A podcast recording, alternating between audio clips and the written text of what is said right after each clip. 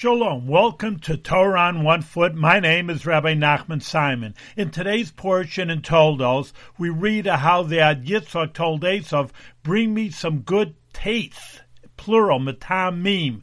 And that means, what do you need two tastes? If one piece of meat is one taste, it's not two tastes. But then we look to the Tanya, and they explain that what are the two tastes by the Almighty? One is that someone like a tzaddik who does everything right, and that's beautiful, and that's more like a sweet taste. You, you don't have to prepare sugar or candy.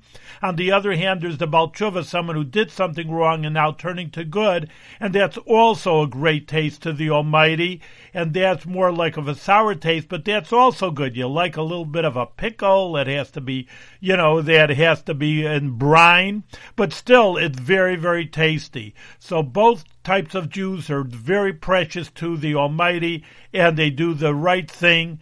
And no matter who you are and where you come from, it's the greatest thing that to serve the Almighty. Thank you very much for listening to Torah on One Foot.